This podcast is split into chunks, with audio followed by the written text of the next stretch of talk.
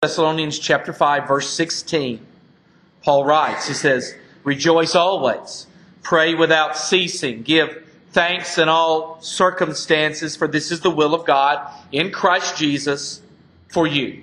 Let's pray. Father, I adore you. I thank you so much, Father, for this day, for the opportunity to come and to preach your word, Father. God, I am I'm so nervous about this, Father God, and I'm so conflicted, and I want to do it the way you've laid it out for me, Father God, and I'm not sure that I even understand it completely. And I know, Father God, that I'm not living it. And so I feel so unqualified and so hypocritical standing before my brothers and sisters, Father God, and proclaiming this. But Father God, I, I, I know it to be true because I see the evidence within the Scriptures, and that's enough for me, Father. So I pray, Father God, that I share it humbly, without any arrogance, without any scolding attitude or scolding tone, Father. But at the same time, Father God, that I pray that I don't preach it weakly, just because I know, God, that I've got so much to grow, so so much uh, uh, maturity, Father God, uh, the left to be achieved in my life. But Father God, I pray, God, that I preach it as if I am standing in your stead, preaching about a model and a, and a goal, Father God, that's greater than myself, and that is Jesus. So now, Father God, as I come and as I preach, as I proclaim the name of Jesus, as His power and His gospel, Father God, is preached among these people, Father God, I pray, Lord, that for anybody who doesn't have what we're going to talk about today, that they would go to that root source, to the gospel itself, to the blood uh, on the cross at Calvary, Father God, to an empty tomb and an occupied throne. I pray, Father God, they cry out in mercy for mercy, Father God. I pray that now, Father. I know, God, that you are listening, that your, your heart, Father God, is condescended toward us, ready, Father God, to hear the cries of one who is tired, Father God, tired of a life lived for themselves. So, Father God, I pray that as I as I preach this now, God, that you will give me divine intervention at this moment, Father, so that I can preach, God, exactly what you sent me to preach. I adore you, God. In the name of Christ, I pray, Lord. Amen. So now I've got three things I want you to kind of pay attention to um, as I talk. First one is this. Um, if we or the church is unpeaceful, or the word I'm using is disharmonious, which is, I guess, the right word we are that because we're immature. Maturity is a big deal. We are that, we are because we're immature. Two, we are immature because we are unsurrendered to Christ. By definition, mature people are completely surrendered to Christ. And if we are, if we desire, therefore, to surrender to Christ, to surrender to Christ is through the Word of God. That is our only path, is through the through the Word of God. So now let's let's talk for just a little bit. Um, I, will preach. You listen. Pray for me because I've struggled with this, and um, I know it's bigger than me. Sometimes, oftentimes, they are much bigger than the man called upon to preach, and this is one of those times. Um, without Jesus, as far as I can explain to you, humans are like the gen- the world of Genesis one two that this is what, what Moses writes. He said, The earth was without form and void, and darkness was over the face of the deep, and the Spirit of God was hovering over the face of the waters. It doesn't mean you're exactly literally like that, but what it means is this, is that the action of creation was in Genesis 1-1, right? God created the heavens and the earth. It's not just a title or a beginning. It's literally an action. It's what He did. God created it. However, in God's creation, what was created was without form and void. God then, while hovering over it, speaks into it. And what comes to the chaos is now a divine order. The world is the way it is because God spoke it not just into being, but using His voice, ordered it, structured it in such a way.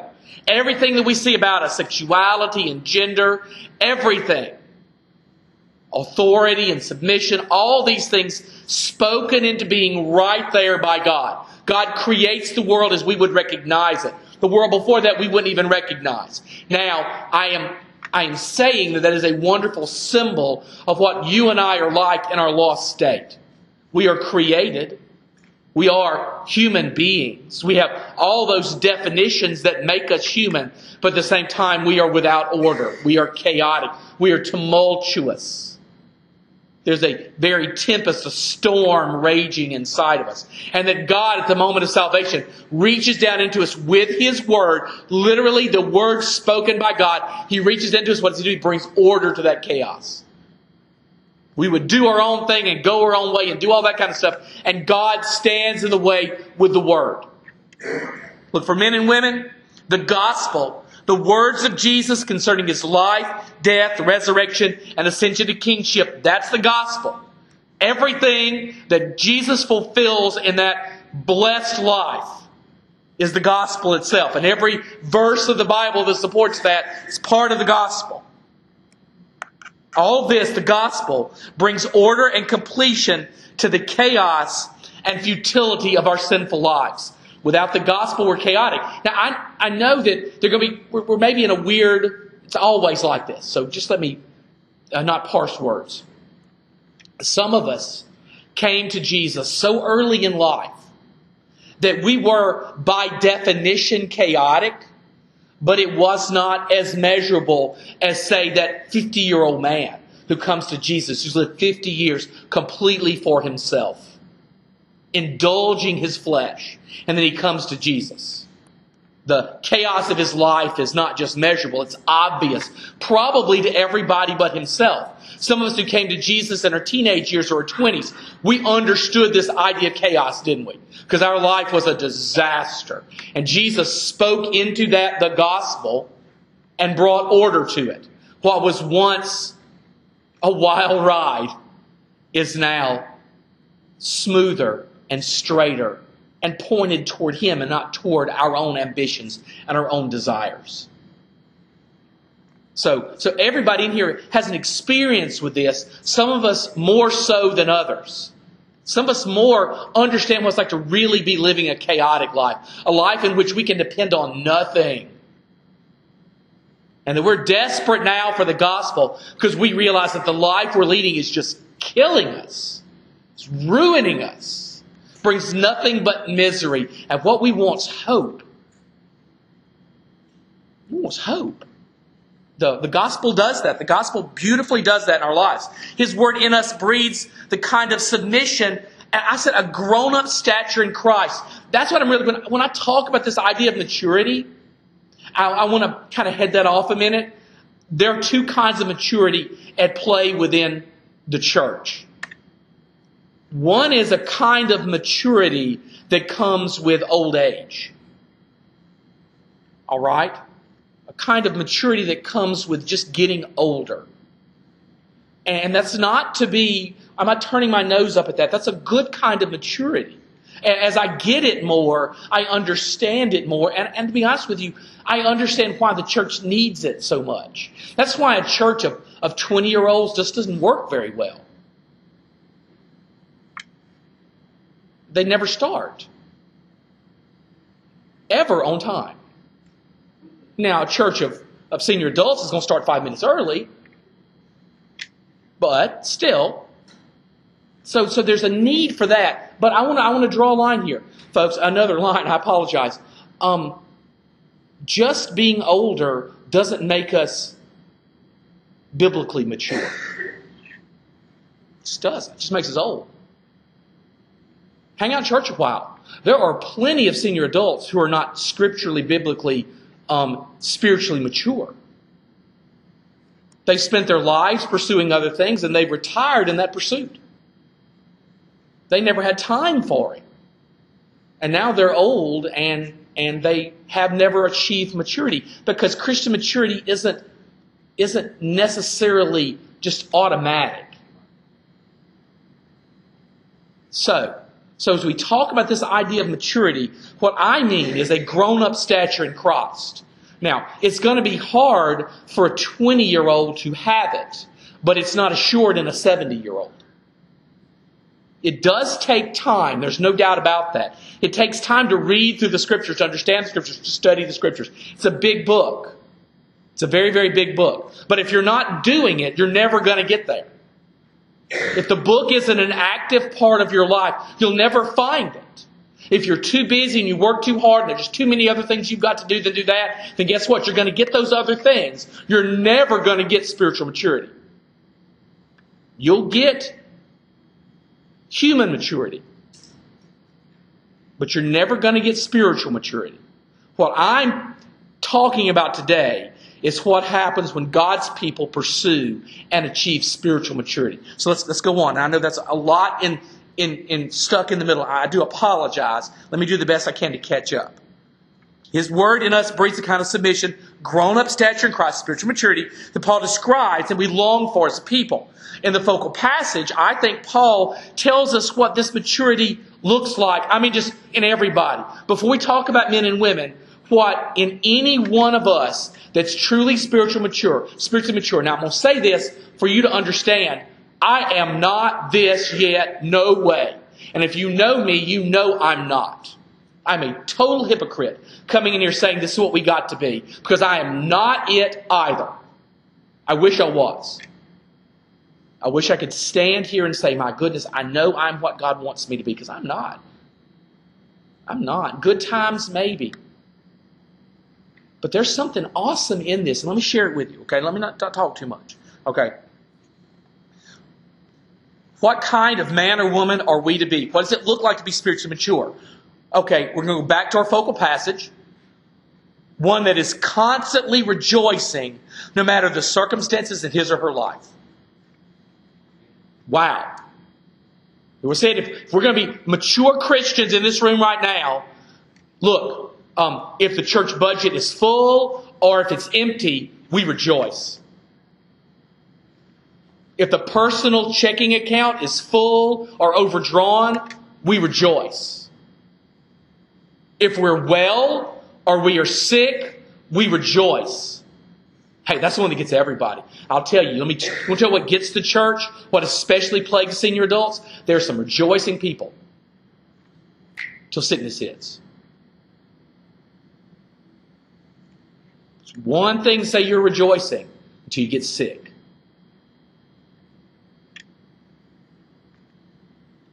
Cut to the bone by illness rejoicing.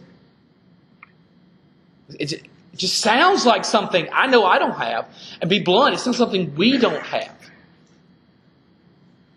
But now that's Paul's standard. So we're rejoicing no matter the circumstances, no matter what the current, what currently is going on in our lives, we find a way in Christ to rejoice. Oh, one that is forever praying to their God with confidence that they are heard. So we're not just mumbling through prayers. We have an active and powerful prayer life. We are going to God constantly. Listen, not just when we need something. Don't look at me funny because everybody in this room prays harder when they need something, right? Everybody in this room prays harder when somebody we love is sick, or we're short of money, or there's a family problem, or there's a problem at work. Everybody prays harder when there's something to pray about, right? Paul says the mature person is constantly praying. And the way I've interpreted it in my own life is I start praying in the morning, I end at night. It's not hours set aside in the morning. It's a prayer that starts when you wake up and ends when you go to bed. It's not formalized. It is a lifestyle and an attitude of prayer and connection to God. It does not it does not set aside this idea that you can spend hours in the morning, but you can spend hours in the morning and not be constantly in prayer. You can spend hours in the morning and get up from that and never think of God again. And have Him not cross your mind and do exactly what you want to do with your life. Because see, part of this is not just have confidence that he hears, but know that he hears and know that he answers and know that we listen in terms of the scriptures. There's one thing that has been driven home to me more and more and more often is that we have to always listen to God in prayer in terms of the scriptures. Because we will, believe it or not, hear what we want to from God. We will superimpose upon our prayer life his answer, not our answer. I mean, excuse me, our answer, not his answer. God's saying one thing.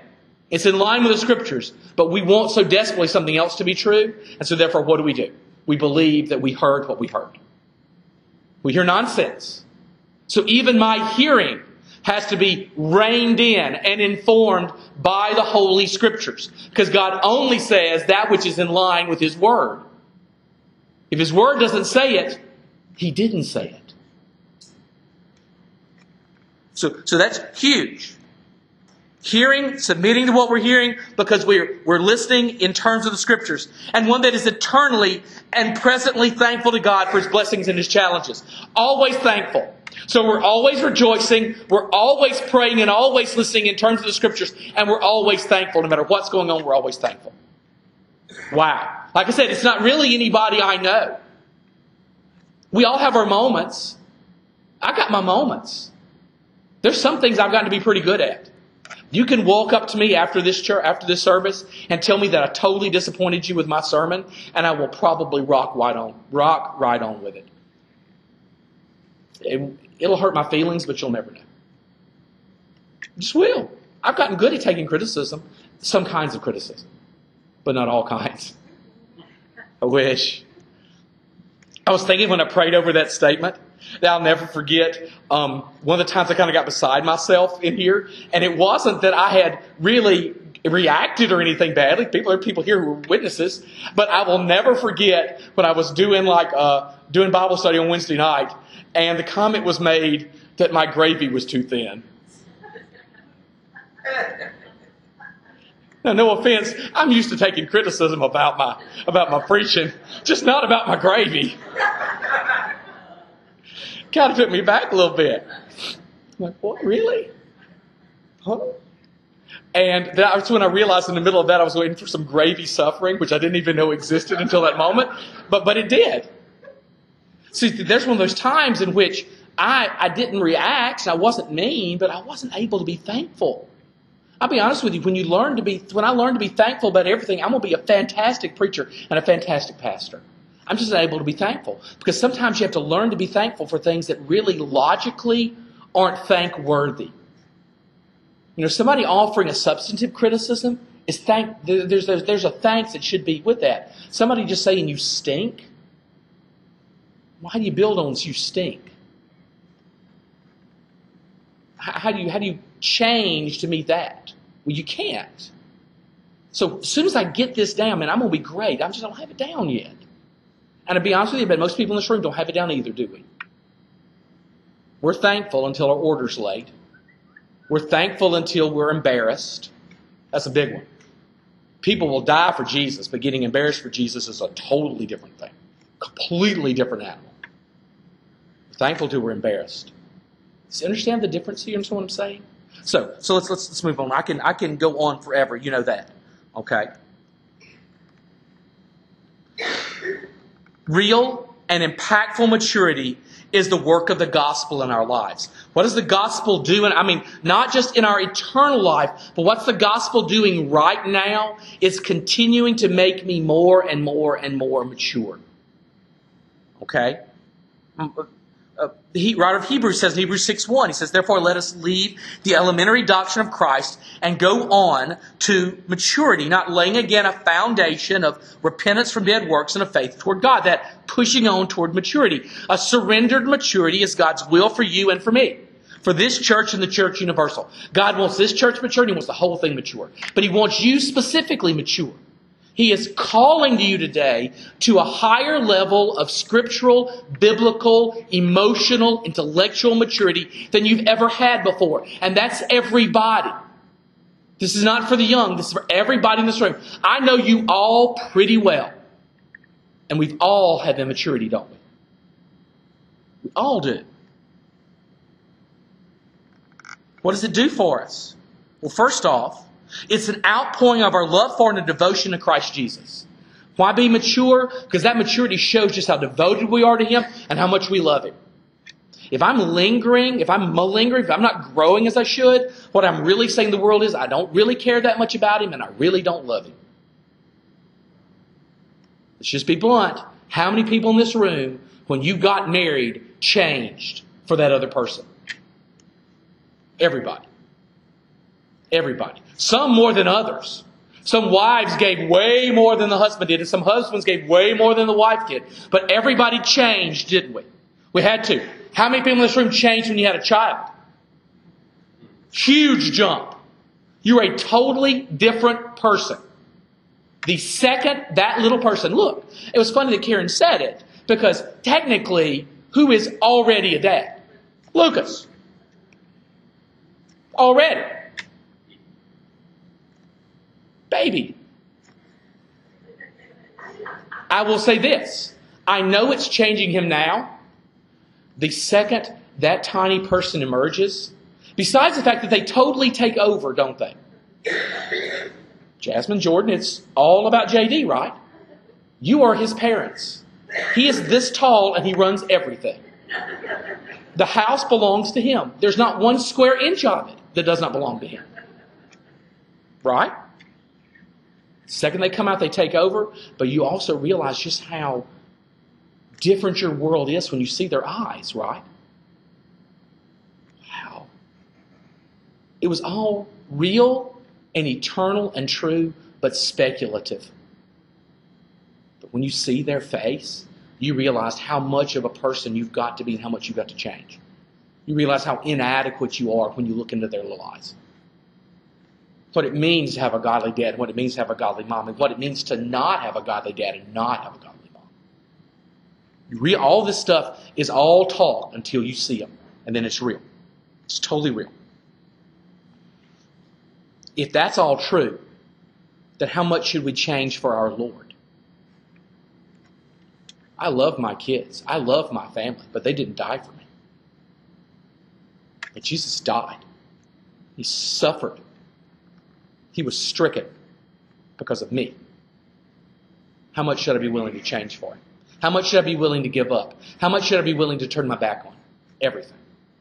Okay. Also, it breeds in the membership a steadiness and dependability which makes the church as a whole durable and peaceful. I want you to understand what I mean by that. What I mean more than anything else is church by its very, and this is all the ones I've ever served in. It's been a bunch. A bunch. They're great when it's going good, but let one little pothole, one little bump in the road, and what happens? Throwing people off right and left, aren't we? You know why? Because the church is more often than not defined by immaturity and not maturity. You show me a mature church, you know who can lead it? Anybody. Show me a mature church. Do you know who can, you know what they can do? Anything. It doesn't matter how many people are there. I'd rather have 50 mature Christians than 5,000 immature. 5,000 immature will never get anything done, and you watch it. They'll never have anything. 50 mature believers can change the world. The churches that we study in Acts were, to be honest with you, many, many times uh, smaller than that. Enough people to fit in a living room. And they turned the world upside down. What we want is a steadiness and a dependability which makes the church as a whole durable and peaceful. That's what happens when we're mature. Now let's look, how do we get there? Look, as with Mother's Day, what we speak of is both unique to the call and equipping of mothers, and, and today, fathers, and universal in dealing with issues of Christian maturity and the literal use of the scriptures. So what I'm really saying in a fancy way is I came in here today to talk to mamas and daddies. But along the way, men and women, grandmothers and grandfathers, great grandmothers and great grandfathers, everybody in this room today is receiving a very literal challenge to grow in Christ. It doesn't matter, it's Father's Day. No offense, I can't say this on Mother's Day. Father's Day is a made up holiday. We know this, right? Yes, the card companies made up Father's Day. It was a great way to make money, and it worked. Let me add something else here. I was just thinking about this this morning, not insulting to your father, please, because I am one. My Father's Day is not about me, it's about my dad and her dad. As long as they're here, that's going to be the focus of my Father's Day all the time. And tell you something, if your dad and your granddad are still alive, then what is your Father's Day about? Them.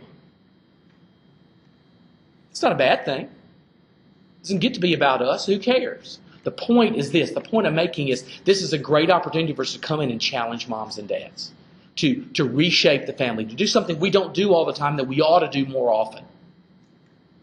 God uses this so we can really preach about what it's like to raise a family in Christ. So now, let's, let's talk about these things. Paul speaks to two groups in the church in Titus chapter 2. I'm going to read it here in a second. You just, just hang on with me. Mature men and mature women. It's the term he uses. The word that he uses to describe them is presbytes, which means old man or ambassador. And like I'll say, I'm 51. I'll be 52 at my next birthday. When the average lifespan is about 45, like it was in the first century, I'm an old man. Okay? Not everybody makes it. I understand that in this day and age, people just live and are healthier just a lot longer, to be honest with you. Um, I just share it in mind. Some of you are, are 20 or 30 or 40 years older than I am. Think about how many 90 year olds you knew growing up.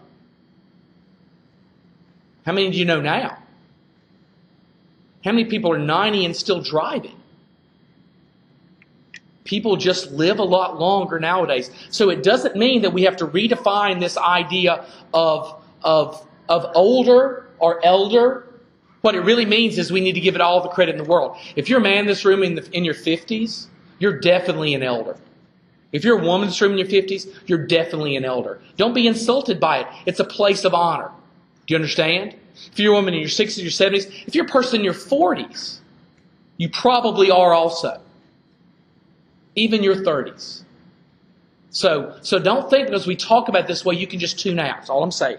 Okay. So let me share just a little bit more. What it does mean, what does it mean to be an elder person in the church? Look, I, look, I don't believe Paul's discussing recognized church leadership, as in the uh, the episcope of 1 Timothy 3.1 and the diakonos of 1 Timothy 3.8. These two offices, shepherds, the episcope, shepherds are pastors.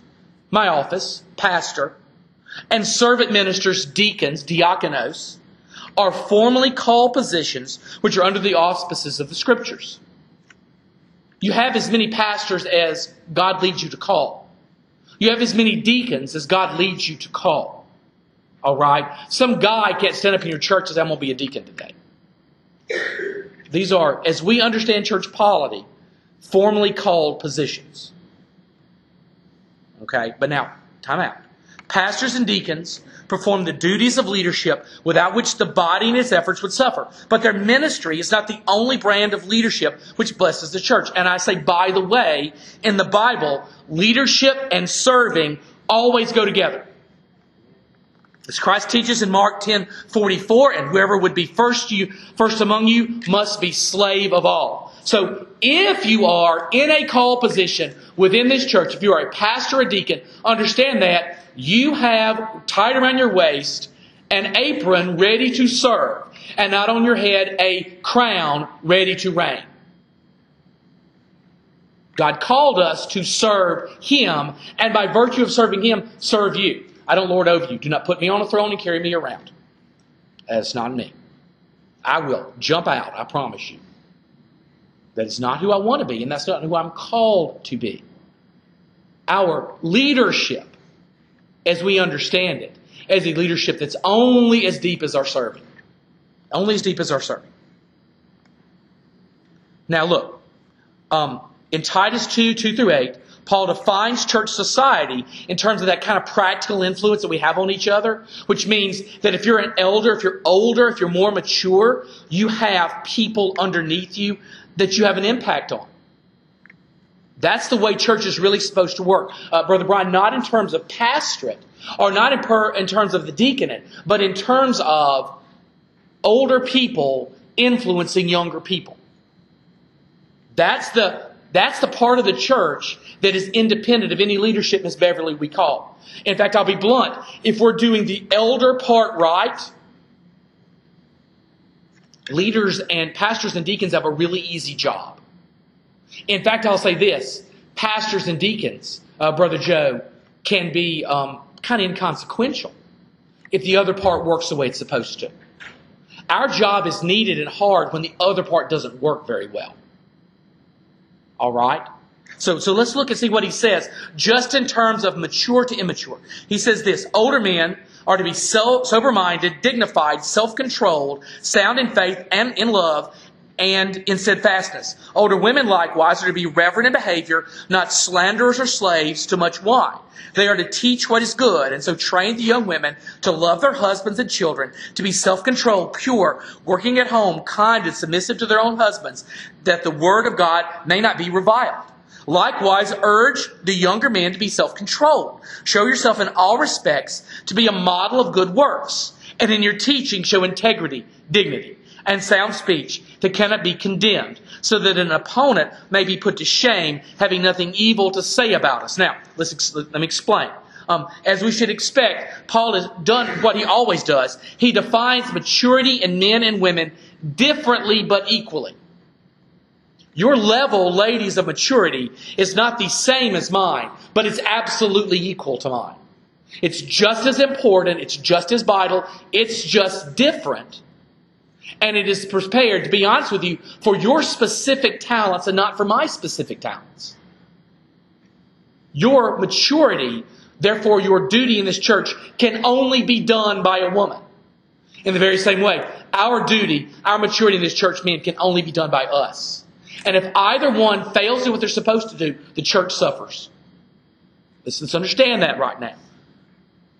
Never in a million years is this about me talking and you listening. As Adrian Rogers said, it's about, hey, you here do.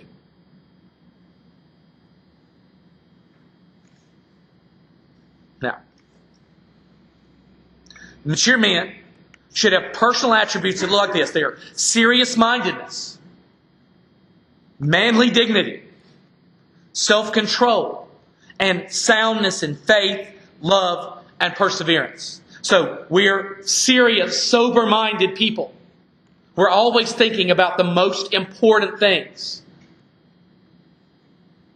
Our children, our young people, men can afford to be to be uh, childish. We can't afford childish men. Now, every church I've ever been in was afflicted by childish men. We can't afford to be childish about things. We have to be so. It doesn't mean stick in the mud. What it means is we're always serious. We always look, always want the best for the church. We're serious minded. We have manly dignity, we're self controlled, we have that sound faith, love, and we persevere. Godly men must be the bedrock on which the young in the church can anchor themselves. I have said this and said this and said this. This church will never be more mature than its men. If we are immature, the church will be immature by definition. And I'll say something else, and I mean this. If there's one thing we have to insist upon, is that men will never grow in maturity outside of the church. You need this, men. You need to be here. Simply put, as we've always said in the South, every time the doors are open. This is why the men of the church must be in attendance at all times. You know why? Because we are a fixed point upon which our families and the younger, more impressionable members will guide themselves to the work of Christ. There are people in this room, men, following your example. Following your example. And if, look, if you treat Wednesday night church like it's nothing or Sunday night church like it's nothing, they will do exactly the same thing. Exactly the same. In the very same way your children picked up every one of your bad habits, these children in the church will pick up your bad habits. Exactly the same way. The absence of men in the postmodern church is an illustration of its doom. The reason why the church is sinking fast is because men have abandoned it. The absence of men, okay, when men are elsewhere, the void left by their inattention is too cavernous to span. We just simply can't make up for missing a generation of men. We can't do it. One demonstrated, excuse me, our demonstrated maturity acknowledges the fact that we are monolithic in our approach to the matters of the faith because others are watching us and emulating our faithfulness. We live every day, everywhere we go, ball field, work, whatever we're doing, we live in such a way and talk in such a way and pray in such a way because we know there are people watching us. Once you look, once we take on the mantle of being a man in God's church, you are no longer yourself and you're no longer entitled to your own ideas. You can't just do what you want to do. It's the bottom line. Women, likewise, you must be reverent in your behavior, living in a manner which is characterized by truth and sober living. We must, listen, we must not exist in a church world which is tormented by the excesses of women or the weakness and neglect of men. Every doggone church I have ever served in in my life was tormented by weak men and excessive women. Everyone. Every church I've ever been in was nothing but pure D chaos because men were weak and women were excessive. Sorry. That's exactly what goes on in every single one of them. So what's going on right down the road and down the hill and wherever else you go. That's what's going on right now. Men have abandoned it, turned their backs, stuck their heads in the sand, and women, because they're no men, because they're no men, have recreated church society into their own image. I'm not saying that women are bad. I'm saying that men and women are bad. I'm saying we're both bad. And if, if men hold sway over your church in an ungodly way, they will absolutely destroy it. And if women hold church over, hold sway over your church in an ungodly way, they'll destroy it too. I am rejecting the 21st century notion that men are bad and women are good and replacing it with a first century notion that both are terrible. That without Christ, we all fail. And if you lead in your way, you'll destroy, and I lead my way, I'll destroy it. That's what I'm doing.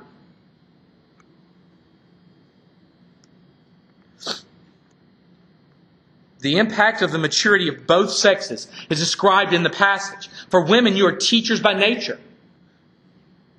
And no burden is more important and more, no calling more vital to our success so much of the gospel in this room right now, from the songs we sing with little bitty kids to what is spoken of to teenagers and adults, so much of it comes from the mouth of our women. If there's one thing we've got to acknowledge in this room, something that burdened me this morning as I was writing this, wanting to do it in a way that's respectful, was that I realized that no church have I ever served in my life had a called authority and an informal authority as much as this one does. You out there can think all the decisions are made by a bunch of old men in some room somewhere, but the reality is, reality is not the truth. There's no, there's no church I've ever been in my life that but more acknowledged the authority of, of women than this one does. It's just a lie to say different. You're respected.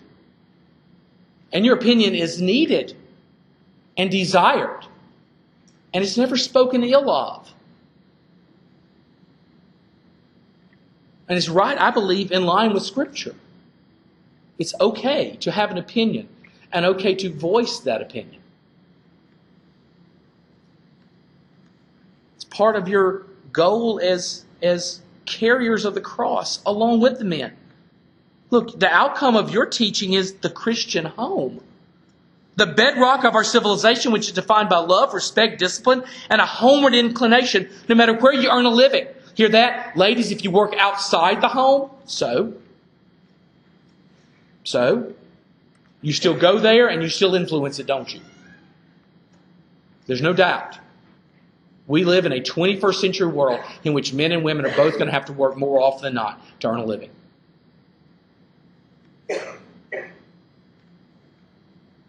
Look, men, our teaching leadership is equal to theirs. Young men will never learn self control unless we teach them and become living demonstrations of the work of Christ in the human heart. Men, we are teaching the young men how to be married, how to raise their children, how to love their wives, how to protect them, how to provide for them. We're teaching these lessons constantly. We wonder how come it falters? We better look at our own example. Ladies, you think things are wrong in other, in other houses? Then maybe we need to look at our own example.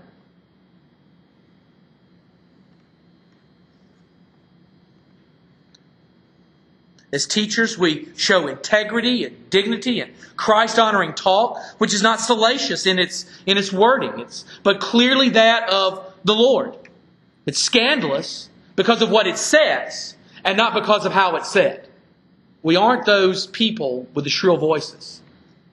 We say it in as kind a way as possible, but it's what we say that make people mad. When we've sufficiently died to ourselves and been reborn into Christ honoring maturity, then the peace of God abounds in us as a church. No, there's a decisive action which our Lord takes on behalf of His creation. It's described in John 20, excuse me, by John in Revelation 21, 5. He says, And he who was seated on the throne said, Behold, I'm making all things new. Also he said, write this down for these words are trustworthy and true. God is literally making everything, including His people, new. At the present time, we exist in a world of strife and chaos. And what we need is deliverance from that way of life.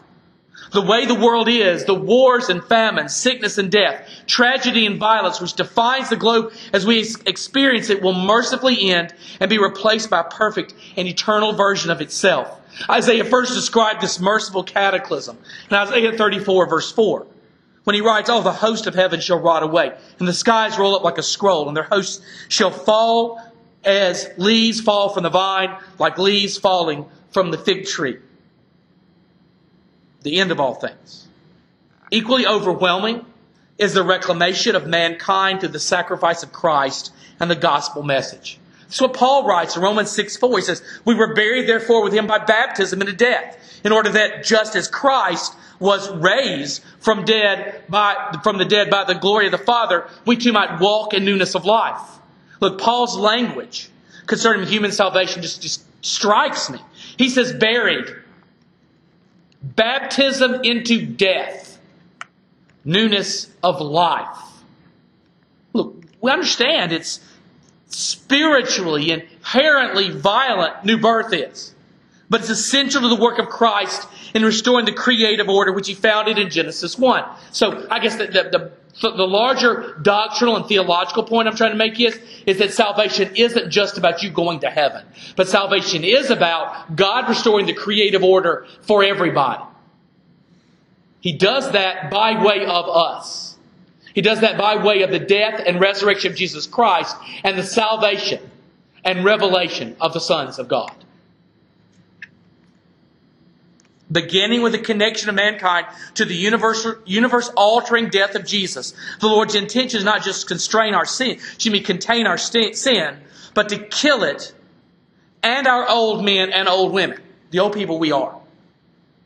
He wants the old you and the old me to die, burying us in the overwhelming death of Jesus, which brings us and ultimately the world into an eternal newness of life. So, I think the, the, the point I'm making is this that for, for too long, I think a lot of people have come to the cross really wanting one thing a sanitized version of themselves. They want to come to Jesus and not drink anymore, or cuss anymore, or look at dirty pictures, or lay out all the time, or do all these bad things we do that we know are sinful. But they don't really want to change their attitudes. They don't want God to stand between them and a job they like. They want to be regular under the blood. They don't want their life to look enough different from their neighbor to be able to tell the difference. They just don't cuss as much as he does. They want a sanitized version of Tony, a sanitized version of Brian. God's plan is to murder the old you, bury him in death through, through Jesus, and then raise again in your stead a new you that looks like you and talks like you in some ways, but is radically different. See, most people want the salvation. They don't want the change. They want to go to heaven. They don't want to live different now. God offers only one. You will go to heaven because He has changed you so much you're living differently now. And He will not give you heaven as fire insurance. So you don't have to have something bad happen to you. And you can therefore live the rest of your life the way you want to. I've said it before, I'll say it again. That's biblical nonsense. It does not exist within the pages of Scripture.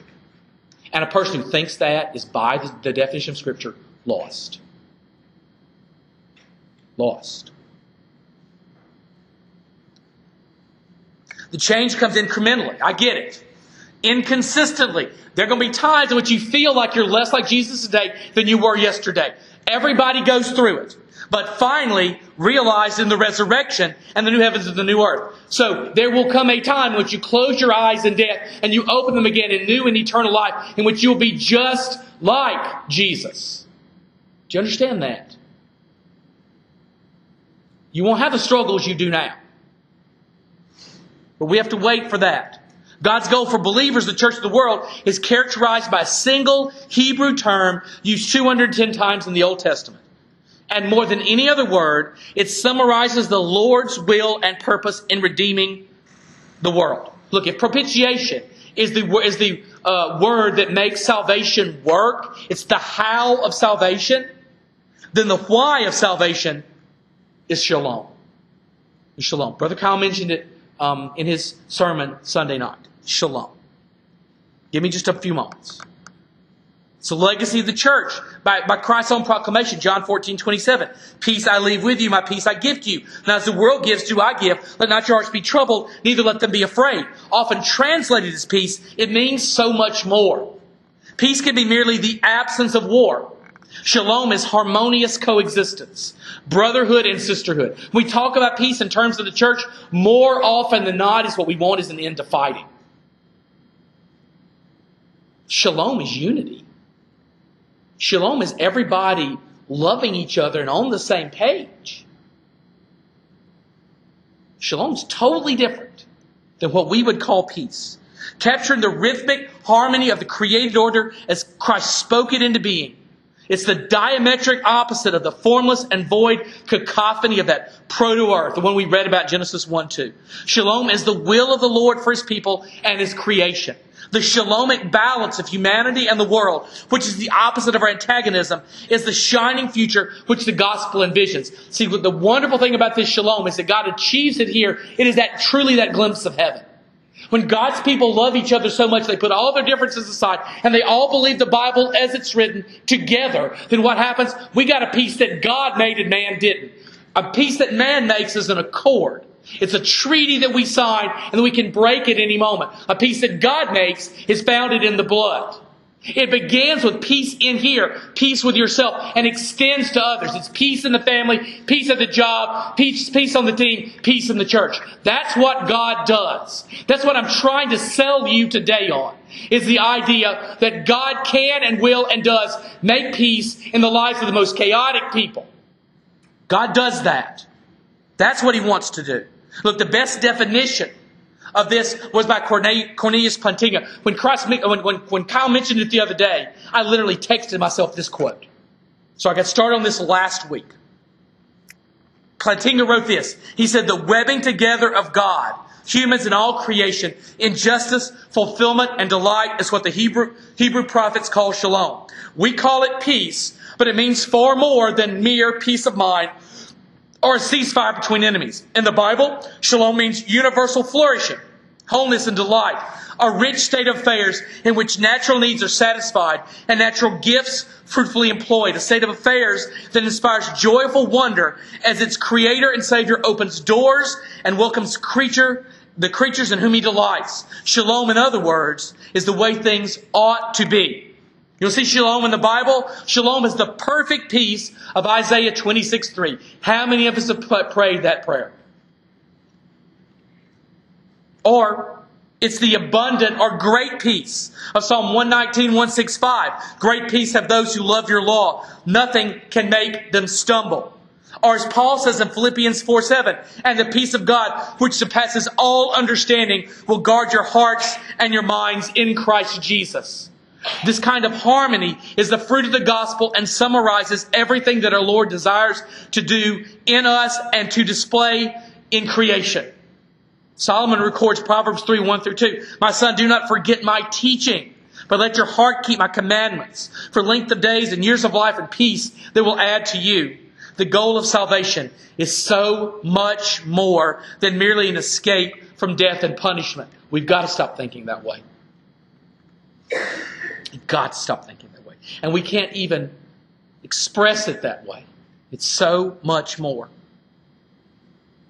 It is the realization of a God honoring shalom in each life, which is best depicted by submission to biblical authority. You want peace? Surrender to the Bible. I could have said this whole sermon in that one statement. If you want peace, surrender to God's Word. Until you surrender your life to God's Word, you will never have peace. Believer in this room, you want to know why your heart, heart's so chaotic? Because it's unsurrendered. Unbeliever, have, have the storms and the hurricanes of this life almost taken you? Surrender to the Word of God. Surrender to it. Submission to biblical authority, which leads, to mature manhood and womanhood and promotes harmony in the church. We'll be harmonious when we're mature. We'll be mature when we've surrendered. Today, can you honestly say that you're mature? That you've surrendered everything to the Word of God? If not, brothers and sisters in Christ, today's the day to, to surrender. Whatever the issue is, come to this altar and cast it upon the altar and walk away. We should do that with kids, right? Have these little things where kids come and throw cell phone on the altar and things like that. And adults, we got so many weightier things than cell phones to surrender, don't we? Come to the altar of God and surrender that which that which destroys you. If you're an unbeliever and you want peace from the storm, surrender in Christ. Let's stand together.